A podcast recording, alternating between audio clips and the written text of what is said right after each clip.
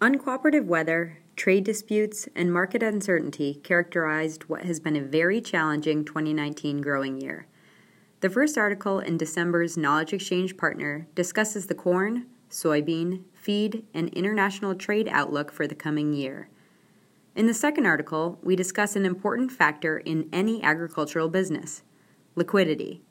Liquidity, also known as your cash position, may have a heightened significance depending on what you produce, how long it takes you to produce it, and how it's sold or marketed.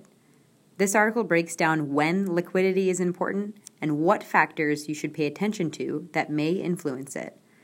I'm Heather Hunt, and this is Farm Credit East's Knowledge Exchange Partner. For more information, visit farmcrediteast.com.